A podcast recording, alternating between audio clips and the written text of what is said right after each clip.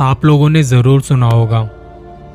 परित्राणाय साधु नाम विनाशाय च दुष्ट कृताम धर्म संस्था अपनार्थार्य, संभवामी युगे युगे।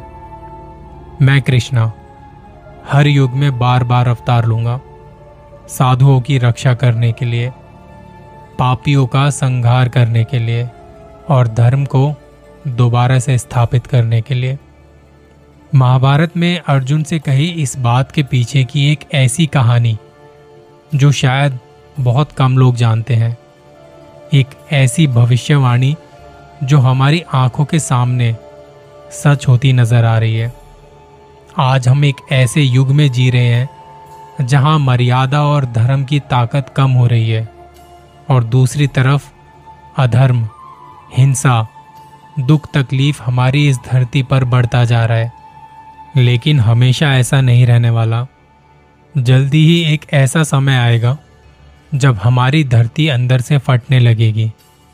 आसमान से तेजाब बरसेगा और मानव अपना राक्षसी रूप दिखाएगा और तब एक दिव्य योद्धा प्रकट होगा। सफ़ेद घोड़े पर सवार, आग से लिपटी हुई तलवार लिए, उसका उद्देश्य होगा इस अंधकार से दुनिया को मुक्ति दिलाना। और दुनिया का अंत करना फिर से नए जीवन के लिए। सही सुना आपने। ये कहानी है भगवान विष्णु के दसवें और आखिरी अवतार की। ये कहानी है कल की अवतार की। कलयुग। समय चक्र के चार युगों का आखिरी युग। घोर अंधकार और विनाश से भरा हुआ।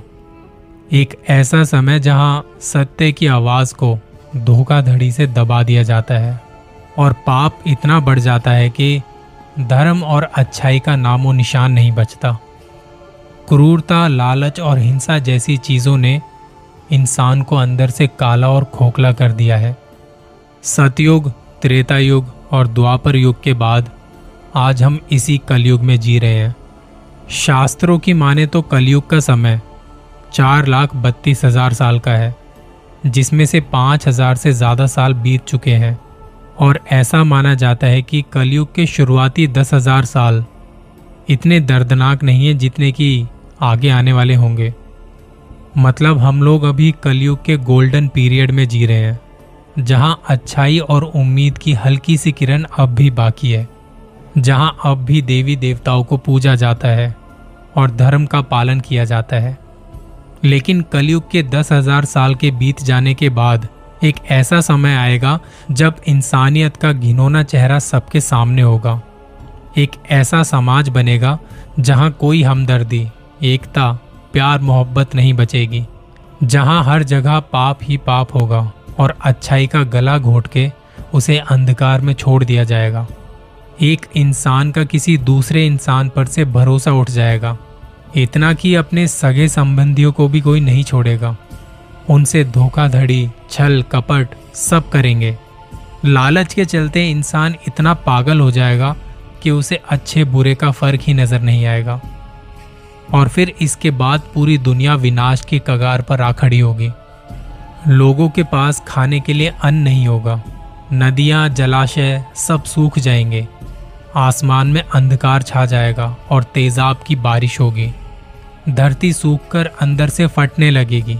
क्योंकि कल की नाम का एक खतरनाक, शक्तिशाली असुर, जो क्रूरता, हिंसा और लालच का प्रतीक है, ये सब अपनी चरम सीमा पर होगा। अंधकार से भरा हुआ उसका काला रंग, उसकी चमड़ी जैसे कुरेदी हुई, मुँह से निकलते हुए बड़े बड़े दांत और लालच से भरी हुई किसी ज्वाला की तरह लाल जीभ, आग जैसी चमकती हुई उसकी आँखें और उसके शरीर से आती भयानक बदबू। इन सबको देखकर ही इंसान के मन में डर भर जाएगा। ऐसी उसकी बनावट होगी। कली का जन्म क्रोध, लालच और अधर्म से हुआ है। कली भय, मृत्यु और यातना पर कब्जा कर सकता है। इन सब के बावजूद कली सिर्फ़ एक असुर नहीं, बल्कि कलयुग का प्रतीक है। कलयुग को उसी के नाम से जाना जाता है। लालच, जलन और हिंसा उसके हथियार है। इसका इस्तेमाल करके वो लोगों को अपने वश में करता है और उनसे अपनी भक्ति करवाता है। ऐसा माना जाता है, कली आगे चलकर इतना ज़्यादा ताकतवर हो जाएगा कि इंसान देवताओं को छोड़कर उसकी पूजा करने लग जाएँगे। उसके कहने पर लोग हर तरह का पाप करने को तैयार होंगे, जिसका असर उनके शरीर पर पड़ेगा और मानव जाति की शक्ल धीरे धीरे उसी की तरह भयानक हो जाएगी। वो देखने में किसी नरभक्षी राक्षस से लगने लगेंगे। वो हिंसक हो जाएँगे और किसी को भी मारकर उन्हें खाने लगेंगे। कली का असर इतना गहरा होगा कि चारों तरफ़ तबाही होगी, विनाश होगा। हर तरफ़ खून खराबा, चोरियाँ, लड़ाइयाँ होंगी। और कली की बनाई इस दुनिया को हर कोई तबाही की कगार पर देखेगा। और जब ऐसा होगा, तब विष्णु भगवान अपना दसवां अवतार लेंगे। और कलकी के रूप में इस धरती पर जन्म लेंगे। देवदत्त नाम के सफ़ेद घोड़े पर सवार, सूरज के जैसी तेज चमक। हाथ में एक उज्जवल तलवार होगी और शरीर से उभरता हुआ उनका तेज होगा। उनकी गहरी आँखों की तेज दृष्टि होगी, जो किसी के भी दिल में झाँक कर उसके अंदर की सच्चाई को जान लेगी। उनका चेहरा साक्षी होगा उनके दृढ़ संकल्प का। उनका शरीर एक महान योद्धा जैसा होगा। जो उनके बल और साहस का प्रतीक होगा। भगवत पुराण में लिखा गया है कि कलकी इतने शक्तिशाली होंगे कि एक झटके में लाखों दुष्टों का नाश कर सकेंगे।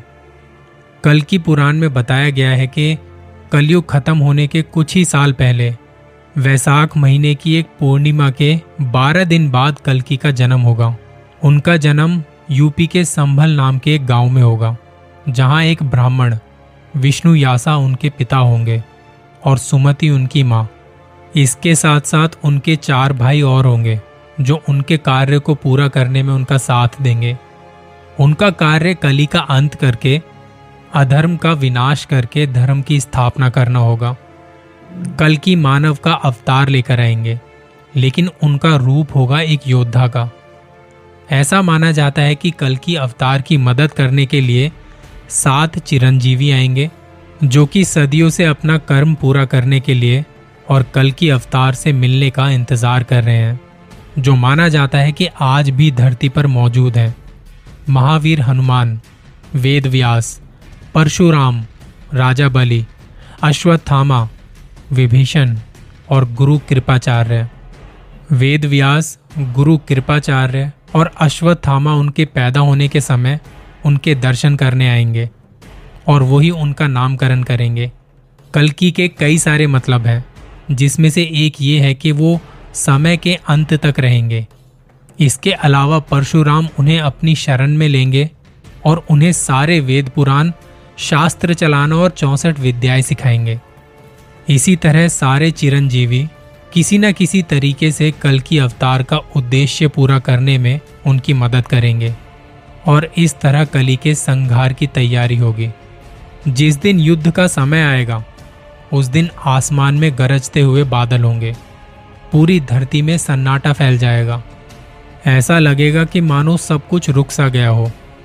और फिर कलकी अपने दिव्य सफ़ेद घोड़े पर सवार होकर तेज तलवार लिए कली की नगरी में प्रवेश करेंगे, अधर्म का अंत करने के लिए। युद्ध भूमि में कदम रखते ही उनके अंदर से एक तेज रोशनी बाहर आएगी और उनका दिव्य रूप चमक उठेगा।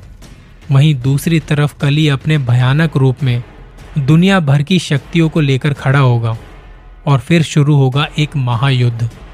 कली भी अपनी सारी शक्तियों और असुरों के साथ कली पर हमला करेगा। ये युद्ध इतना घमासान होगा कि धरती काँप उठेगी। ब्रह्मांड के सारे देवी देवता ये देख रहे होंगे। चारों तरफ़ हाहाकार मच जाएगा। युद्ध भूमि पर खून ही खून बिखरा पड़ा होगा। आखिर में जब कली कमज़ोर पड़ेगा और शरीर पर पड़े घावों से बदबू आने लगेगी, उसके चेहरे पर घाव होगा और वो देख रहा होगा कि कैसे कलकी की तलवार की आग से उसकी पूरी नगरी को जला दिया जाएगा, जिसमें कली भी जलकर नष्ट हो जाएगा और तब जाके बुराई की हार होगी और अधर्म का अंत होगा। कली के मरते ही कलयुग का चक्र पूरा होगा और समय का नया चक्र शुरू होगा। तब कल की अवतार एक नए सतयुग की स्थापना करेंगे। हमारी दुनिया के जितने भी धर्म है, विज्ञान है, उन सभी का ये मानना है कि एक दिन सब कुछ समाप्त हो जाएगा, सब खत्म हो जाएगा। हर धर्म के पास अपनी एक अंत की कहानी है, एक तरह की भविष्यवाणी जिसे हम अलग अलग नाम से जानते हैं। पर इन सभी में एक चीज़ कॉमन है। जब जब दुनिया में अधर्म बढ़ेगा, ये दुनिया अपने अंत की तरफ़ बढ़ती जाएगी। ऐसा माना जाता है कि जयपुर के कलकी मंदिर में बनी उनके घोड़े देवदत्त की मूर्ति धीरे धीरे बड़ी हो रही है।